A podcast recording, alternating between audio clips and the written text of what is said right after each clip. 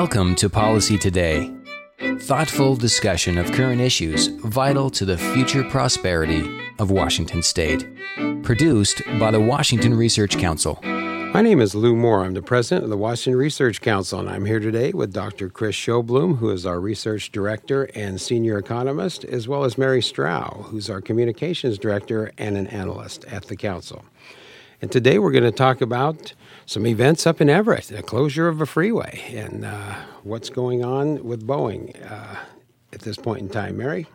What's the story here? Yeah, so uh, indeed, last week, State Route 526 was closed uh, late in the evening um, to transport a very special oven um, to the Boeing to Boeing's Composite Wing Center.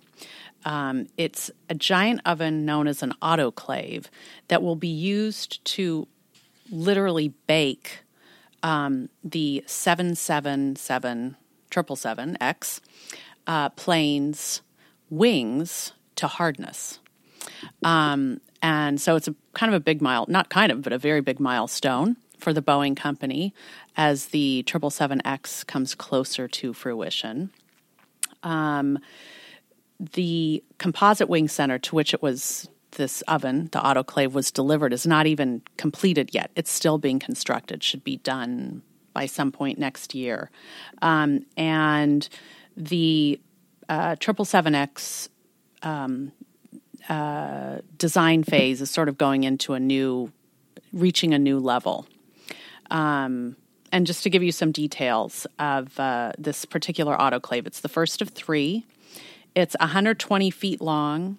It's 28 feet wide and it weighs 1.1 million pounds.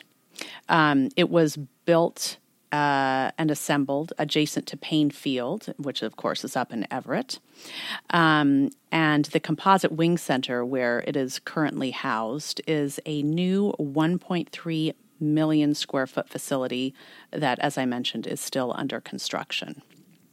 Um, so yeah, it was kind of a big deal. If you go to our site, you can see a picture of the autoclave, and there's also a link to a cool YouTube video I found that some guy took of it's a times sped up of the, it being moved into the composite wing center.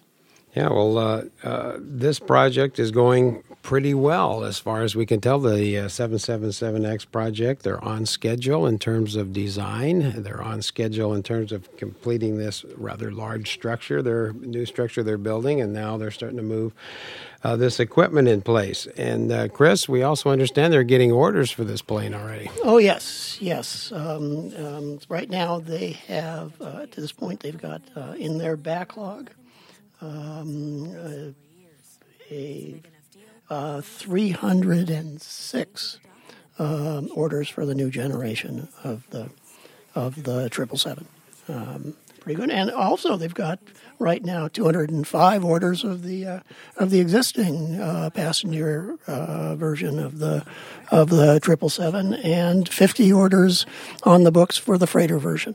Um, so they're doing very well in terms of the in terms of the orders for the new plane, and they're working to fill in the gap between the time between now and the time in which the uh, uh, new plane comes into production. Yeah, well, and and. I would say this is a big, pretty big deal, uh, just as, as our governor said it would be, to have a new technology uh, the whole world is watching this, and uh, it's uh, taking place in our state. Yeah, the um, the the, the um, if if you look at compare the um, the current version of the triple seven with the new one, uh, the two big uh, um, elements that that uh, that uh, distinguish them are the the new generation of engines that will go on and the wings. Um, this is these are carbon fiber wings that will be mated to an aluminum fuselage. Um, the the carbon fiber wings for the the, um, the 787 were uh, built overseas, and I think it was thought to be uh, very important for the state uh, to to get a handle on that technology.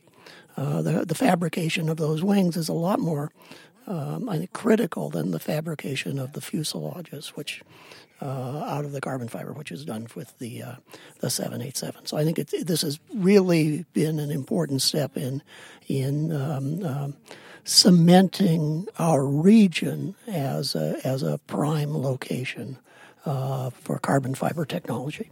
Sure. Well, there, there, there's a certain permanence to building a 1.3 million square foot building, I would say, and yes. uh, that's not the only construction going on up in that uh, up at that facility. They're uh, they're adding on to the existing uh, big building, as they call it up there, a couple of hundred thousand square feet, and they're building they're building a new hangar, not a small one. And uh, there is another building going up as well. It's about 200,000 square feet. So, um, there is a lot going on just in terms of construction that's been yep. beneficial to that area. Yeah, and, uh, very good jobs for the people who have them putting those buildings up. Yeah, no kidding.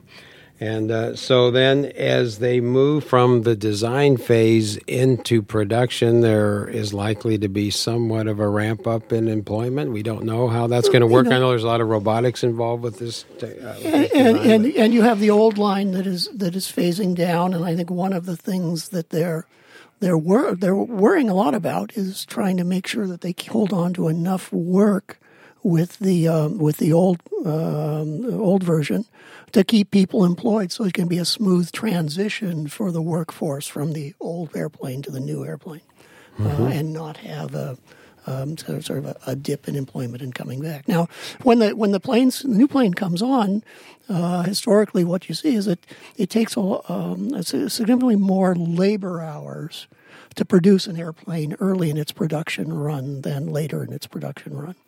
Uh, and so you, they throw a lot of people bodies at the at the early production, and then as the production rate gets up, uh, goes up, um, they can try and kind of hold on to that labor as their as labor is more efficient in working on larger number of planes. Mm-hmm. Well, their schedule calls for this uh, this building to be completed next year, their production f- facility to be ready, and for production to begin in 2017, from what I understand. So that's not too far away. No, it isn't. Um, yeah, so um, well, we shall see. Uh, th- there's been uh, some turmoil recently in the in the world economy, and particularly uh, involving China, which is looked to as as a huge potential uh, future customer uh, in terms of some of these new technologies. So, I yeah. don't know. Yeah, what we're seeing is a you know some short term uh, short short terms ups and downs in the economy. But when we're talking about uh, the market for aircraft, that's a really a long term um, um, issue, and uh, you know there's a whole bunch of people in the uh, in the Far East uh, who are. Um, becoming more and more prosperous, um, and traditionally we see the demand for air travel going up uh, more than proportionally with local incomes. So, uh, pretty sure that there is going to be a big market for that plane out there. Right. Well, the, the, Boeing company has argued in the in the controversy that has ensued over the uh, the tax incentives that, that they've been receiving for several years and, continue to receive, and uh, they struck a deal to have that extended. Uh, but they're, they're certainly uh, continuing to make investments that indicate that there's going to be more jobs and more prosperity for our state as a result of their presence here. Yes. Yes. And uh, as I say, those those buildings that go in are, you know, sort of are are investments in the region, and they kind of tend to bind the company here going forward. That it's as they have a, a huge physical presence. Uh, um, it's you know anybody's going to try and lure them away is going to have to reproduce that. Um, anyway, we've already got it here. Absolutely, Mary. Any other thoughts? Um, just thoughts about um, we're sort of seeing the fruits of that November 2013 special session in which the legislature approved um, not just a Boeing incentive, it was an aerospace industry uh, tax incentive package, Very which, correct. of course, passed the legislature, was signed by the governor, has been subject to some second guessing recently, which may or may not be simple political posturing.